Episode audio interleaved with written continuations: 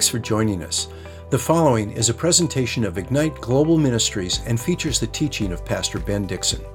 Pastor Ben has a vision of strengthening the church to impact the world. He serves as lead pastor at Northwest Foursquare Church in Federal Way, Washington.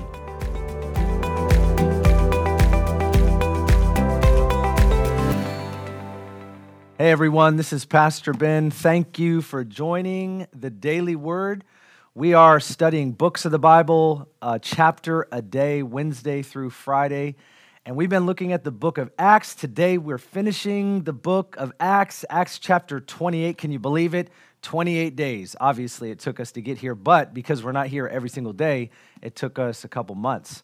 So grab your Bible, turn to Acts chapter 28. Let's pray, and we'll jump into the word today. Father, we thank you for your word, and we do pray that your Holy Spirit would bless it, that you would teach us, give us encouragement and conviction. Father, help us to understand your word. We want to follow you, we want to obey you. And so we welcome you into our time. We invite you to be this, the one that teaches, the one that convicts, the one that encourages. We look to you now, and we thank you for this time. In Jesus' name, amen and amen. Well, hey, God bless you guys. Listen, I'm so excited that we made it all the way through the book of Acts. And today, as I said, we're on Acts chapter 28. Let's go ahead and start reading. Actually, let me stop.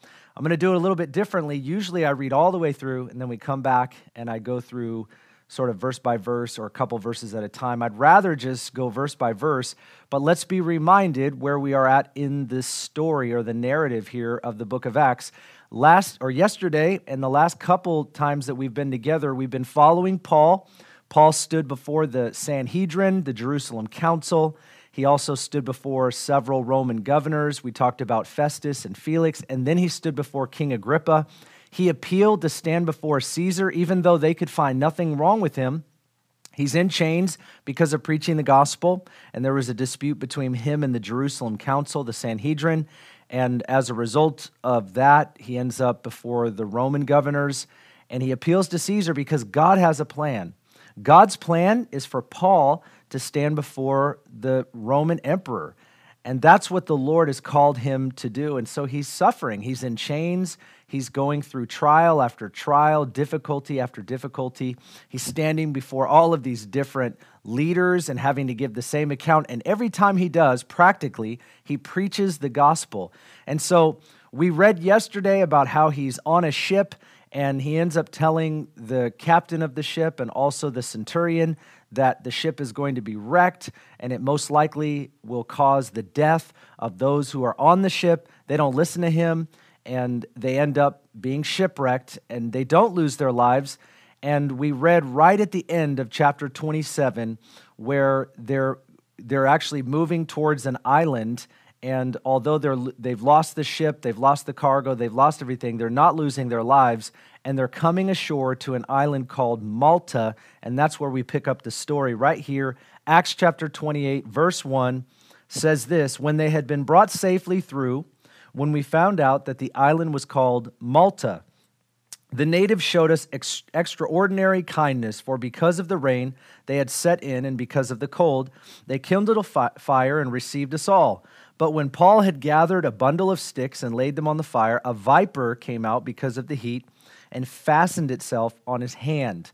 Now, this is interesting because there's different words for snakes in the Bible, different Greek words, and the word here that's used for snake is a venomous snake. So, viper is a great translation. Sometimes, again, people will dispute this because they've said his, historically that on the island of Malta there aren't any venomous snakes. But Luke was a physician, he was a doctor, and he's actually very accurate and precise when he records uh, these accounts. And so we can trust him, we can trust his accurate recording of what he saw and what he experienced. So, although there might not be venomous snakes on the island today, that's probably because of the increase of population has moved certain, you know, animals or snakes to be extinct in these places, and that's quite normal. But it's a venomous snake. It's a viper that latches on to Paul's hands. And it says, when the natives saw the creature hanging from his hand, I don't know if you can picture that. There's a snake hanging from Paul's hand. They began saying to one another, Undoubtedly, this man is a murderer, and though he has been saved from the sea, justice has not allowed him to live. Now, you just got to remember, Lots of theology during that time, and even during our time, suggests that if a person has something like this happen, they must be cursed by God and they deserve it. Again, they deserve it. When bad things happen to people, they must deserve it. So that's what they thought because they're thinking, this is just such a random, random act. It's such a random thing that could happen where a snake could jump out and latch on to this guy of all the people there.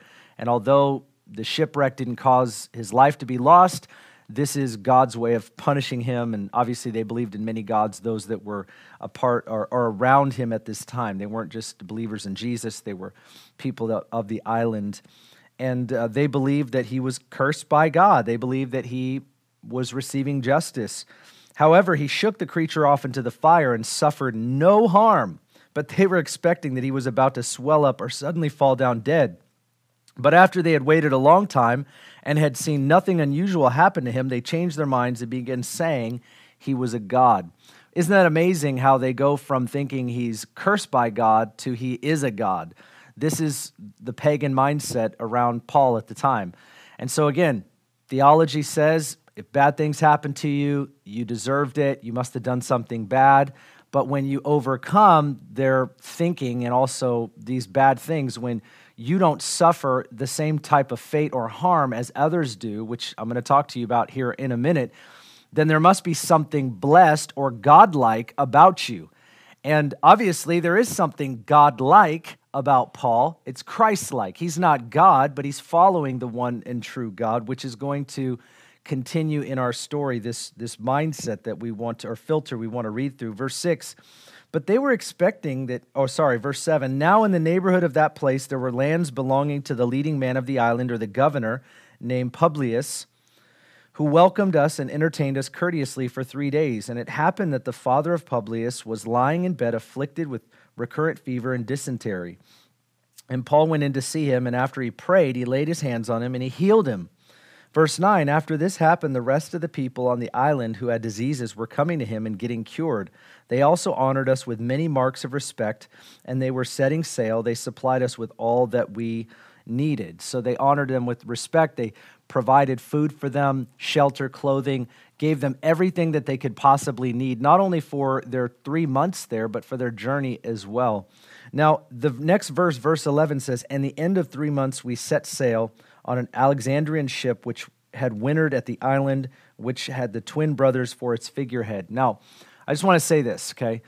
For three months, Paul was on the island of Malta, and he was there with the crew of the ship. Remember, it said 276 people, I believe. 270 people were with Paul.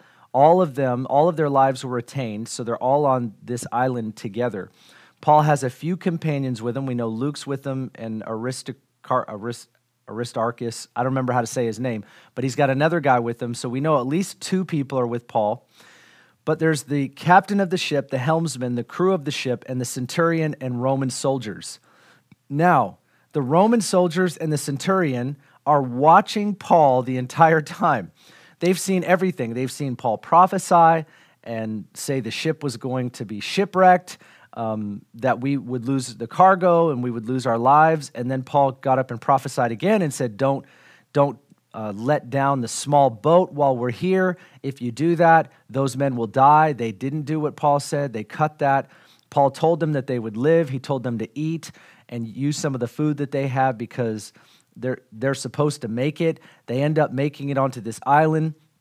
They see Paul uh, have a viper bite him. He shakes it off, nothing happens. They see this, this prophetic man. They see this person that can heal the sick. He just heals the governor's father. And so they're watching this the entire time, and there's no way that some of them didn't become Christians. Now, the text doesn't say it, but I believe it because there are other things that indicate that the Romans gave Paul favor as they were traveling with him. We're going to read that in a minute. But I want to make a comment because it says they were at Malta for three months. Paul didn't plan on being there. The Roman centurion didn't plan on being there. The crew and the ship of the ship didn't plan on being there. But here's the thing we can come into a time where we didn't plan on being where we are for months. And we've got a choice that we've got to make. And I'm talking to, I'm talking to Christians, I'm talking to us as believers, as followers of Jesus. If, if Paul would have allowed his circumstance to depress him, to cause him to have um, a horrible attitude, cause him to just have a survival mindset, a woe is me type of mentality, an anger at everything that was going on. If Paul would have allowed his attitude and his perspective to be the Lord over his life, that three months would have been a total waste. You know, that, that three months would not have been a time where he would have healed the father of the governor that was there and then healed all of the people that came to him. Paul had to adapt, Paul had to change his attitude. And now Paul's not the apostle of Malta. Paul's got a healing ministry for three months. I mean, this is fascinating to me. Paul's not the evangelist or the apostle to the Gentiles at Malta, although that he is an apostle he had to adapt, he had to change his attitude. And as he did that, because God was over his life, Jesus was the Lord of his life, God gave him a ministry in a place that he never thought that he would be. He couldn't even imagine himself being there. And it started to change a community for a short period of time. Now, I want to use that as an example for how God wants to use our life. If we're willing to allow God to change our attitude, we might come into a place that we never planned on being. We might be there for three months. Come on, somebody. We might be there for 12 months, and we couldn't foresee it. We can't even imagine it. We're angry about it. If we don't let God change our attitude, we're going to miss out on what God wants to do in and through our lives. God wants to use our life. God wants to heal through our life. He wants to save through our life, through the message that we bring. God wants to minister powerfully through our life. But if we are not willing to change our attitude and give those three, five, 12 months to the Lord, then we're going to waste all of that time. We're going to spend it on self pity. We're going to spend it on selfishness. We're going to spend it on anger. It's not worth it. What's worth it is giving that to God, asking Him for a new attitude, receiving His power, giving sacrificially to those that are around us. When we do that, listen, God will come through powerfully. And that's what we want. It's amazing because it says in Mark chapter 16, I think it's verse 18, just in reference to the snake, it says, You shall take up snakes and they shall not harm you, right? It talks about drinking poison. It talks about harmful things happening to, or harmful things in our life that will not cause harm. What's the context of that verse when Jesus says that to his disciples? The context is go preach the gospel to every nation.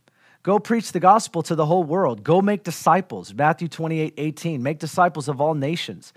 Jesus is telling his disciples when you do what I tell you to do, these normal things that would kill people, that would harm people, they won't even touch you.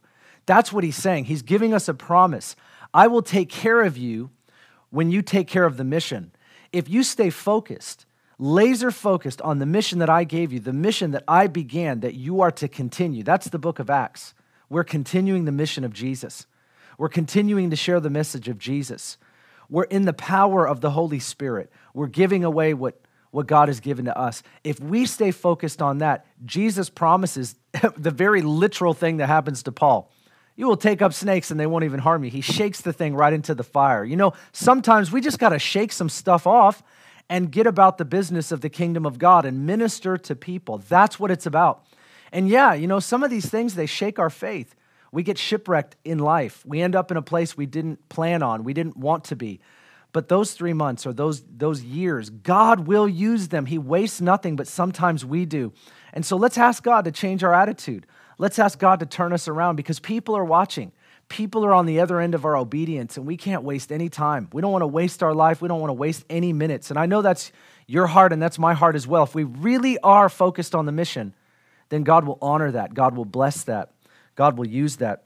Here it says here in verse 11 At the end of the three months, we set sail on an Alexandrian ship which had wintered and at the island in which had the twin brothers for its figurehead. After we put in at Syracuse, we stayed there for three days. From there, we sailed around and arrived at Rhegium. And a day later, the south wind sprang up, and on the second day, we came to Petulia or Petuli. There we found some brethren and were invited to stay with them for seven days, and thus we came to Rome. I, I just want to point this out. It's kind of a funny thing. You would never see this in verse 14 unless you just stop to think about it. Remember, Paul is basically under arrest. He's appealed to Caesar. The Roman centurion and soldiers are taking him to Caesar through all that they've gone through. And they end up in this place, and the disciples there beg Paul and his companions to stay for seven days. Now, why in the world would a Roman centurion and soldiers allow Paul to stay there for seven days? Here's my theory I believe that they were either saved or they didn't want to say no to all that they had already seen God do. Their entire perspective was getting transformed by being around Paul for a couple reasons. They were seeing the power of the Holy Spirit, number one, the healing and the signs, the wonders, the miracles, and so they were a bit in awe. I think they were expectant what else is God going to do? Let's not say no. Uh, it's just another week. So maybe they were in expectation and kind of a little bit in awe and wonder because they'd never been around such a miraculous life before. Number three, they watched Paul suffer. And this is the part that I want to remind you of. They watched Paul suffer. So he is under duress. He, he's gone through all that they've gone through. And yet, Paul is healing, he's ministering, he's not acting like everyone else. When people watch us suffer, it's one of the most powerful witnesses that we could possibly give to another person because Christians do not suffer like other people. Other people get angry, other people throw rocks back when rocks get thrown at them. But when rocks get thrown at us, when difficulties happen in our life, we don't respond the same way that the world does. When people see us suffer, I'm not talking about being a door, like a doormat. I'm not talking about needlessly. I'm not talking about being pious, woe is me. I'm talking about when life happens and we suffer in a way that reveals Jesus. The world sees it, and I believe that's a great sign and a wonder. It's the same as a miracle because it's not normal. The Roman centurion and the soldiers, they saw Paul suffer, they, and they saw him do it well. They saw him reveal something that they couldn't understand. And they, I believe that they probably got saved. Some of them must have come to Christ. And so they gave him favor. They gave him favor because they didn't know what else to do. It's a, it's a small verse, this whole thing about seven days. The, the disciples in that place that Paul was at begged him to stay, further, stay there for seven days. He couldn't do that without permission, and yet he had it. Verse 15 And the brethren, when they heard about us, came from there as far as the market of, of Appius and the three inns to meet us. And when Paul saw them, he thanked God and took courage. When we entered Rome, Paul was allowed to stay by himself with the soldier who was guarding him. Again, there's favor. After three days, Paul called together those who were the leading men of the Jews. And when they came together, he began saying to them, Brethren, though I had done nothing against our people or the customs of the fathers or our fathers, yet I was delivered as a prisoner from Jerusalem into the hands of the Romans. And when they examined me, they were willing to release me because there was no ground for putting me to death. But when the Jews objected, I was forced to appeal to Caesar, not that I had any accusation against my nation. For this reason, therefore, I requested to see you and to speak with you, for I am wearing this chain for the sake of the hope of Israel. They said to him, We have neither received letters from Judea concerning you, nor have any of the brethren come here and reported or spoken anything bad about you. But we desire to hear from you what your views are for concerning this sect, Christianity. It is known to us that it is spoken against everywhere Paul goes and speaks to the Jews in the area that he comes into. Obviously, he's going to stand before Caesar. He wants to speak to them, and he wants them to understand from his perspective what has transpired. Okay, so the Jews in the past, those places that he was in, they, they were indicting him, they were accusing him, they wanted him to die, they wanted him to, him to be imprisoned. I, I want to bring up this sort of as a final thing, and we'll just close at this point. There's a there's just a few more things um, we do not see Paul stand before Caesar. We know that he's in prison for two years, but history tells us he does stand before Caesar. We just don't read about it. But Paul appeals to the Jews. I, just want to say something, okay? Paul wasn't bitter. This is something that can happen. When you suffer and you go through difficulty at the hands of someone or a people group or those that you perceive would come against you, this would be the Orthodox Jews. Paul was an Orthodox Jew. Um, he is Jewish, but I mean in terms of religion, practicing Judaism. Paul was that. Now he's a follower of the way, he's a follower of Jesus. Paul's heart to the very end of his life was to continue to reach his people. That was his heart. I was struck by that this morning and that Paul didn't get bitter. You know, it's not hard to get bitter against the people that you once were a part of. I've seen it, I've experienced it myself. We can get bitter against the very people that we were once a part of.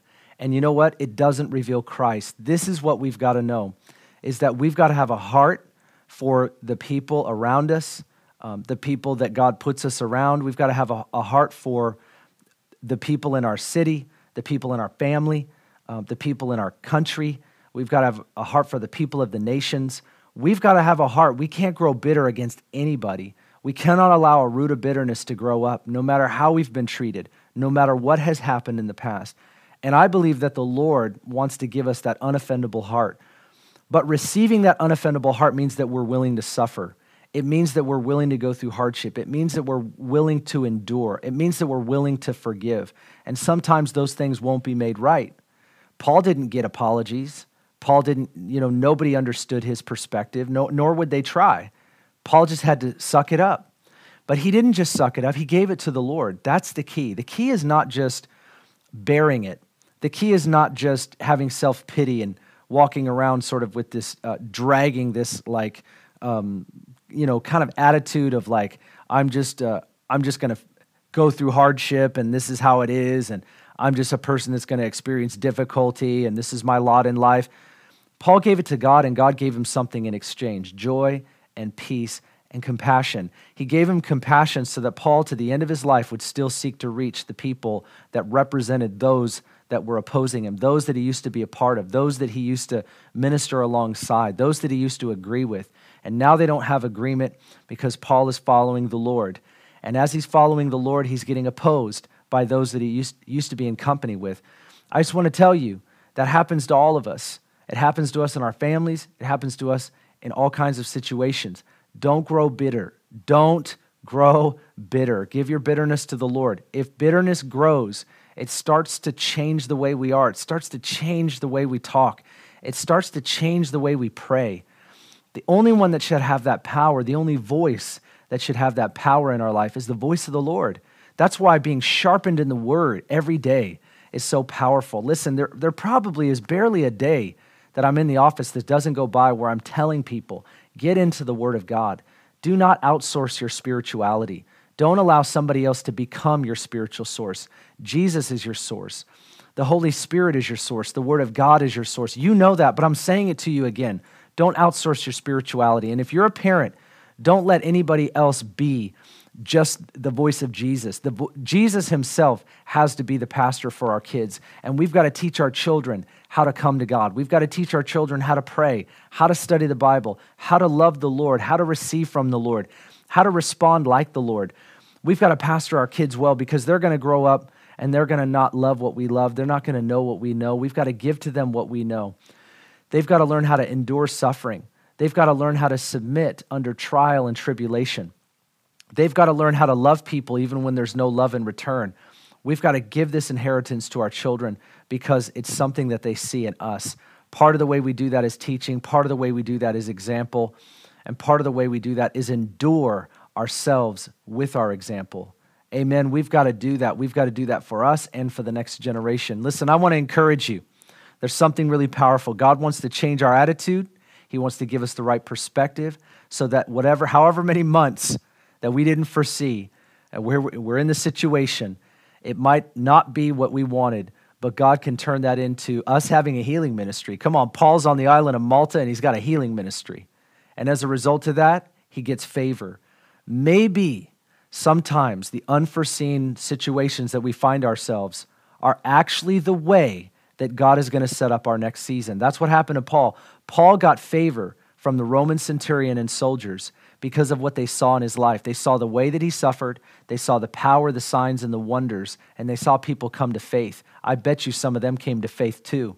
When they watched his life over a period of time, they gave him favor. That favor is what I believe allowed him to minister to more people until the end of his life. Paul would not have had that favor. Paul would not have had those opportunities had he not been the man he was and given his heart to Jesus through it all. If we don't do the same, we won't experience the same. But if we do the same, we will experience the same virtue of Jesus that we see in the, in the book of Acts, in the life of Paul, Acts chapter 28. Lord, have our attitude. Lord, give us the right attitude. Adjust it so that we can be a minister in the situation that we're in and not just contribute to sort of the depressing, like, you know, comments and bitterness and all that. Help us to see things rightly, to respond rightly, but also help us to realize that people are watching how we respond, what we're like. Lord, help us to know that. Help us to lead people to Christ just by our example. Remember, I've talked about this before, but the way we lead people to Christ is we do good works, we are a good example, Christ like, and we share good news. Good, good, good. Those are the three goods that I believe are the recipe that lead people to Christ. And we have all three of those. Man, I'll tell you what, the devil can't stop us. Hard situations can't stop us. Nothing can stop us if we don't allow ourselves to stop us, our own bitterness, our own discouragement to stop us. Nothing can stop us because God's mission remains the same. God's intention is the same. God's power is the same. But sometimes we're not the same. And so God wants to turn that attitude around. He wants to give us power. He wants to do signs, wonders, and miracles through our life. He wants to use the situation that we're in, should we let Him. And God wants to lead a lot of people to Christ. His mission does not change. And so we want to lay hold of that today. Lay hold of that today, no matter what that looks like. Don't allow bitterness to be your master. Give it to the Lord right now. In fact, let's do that today. Let's just give our bitterness to the Lord or any other attitudes to Him. He'll take them and He'll exchange them. And that's what we're asking God to do today. Father, we do thank you today that as we give you our bitterness, as we give our dis- discouragement, our disappointment, depression, whatever it might be, we give it to you right now. And we ask you, Lord, that you would exchange it for joy, for peace, for focus Lord, we pray even today, right, right here in this moment, we ask you, Lord, that you would shift our perspective, make us a minister right where we are. We trust you for that. We love you. We thank you. In Jesus' mighty name, amen and amen.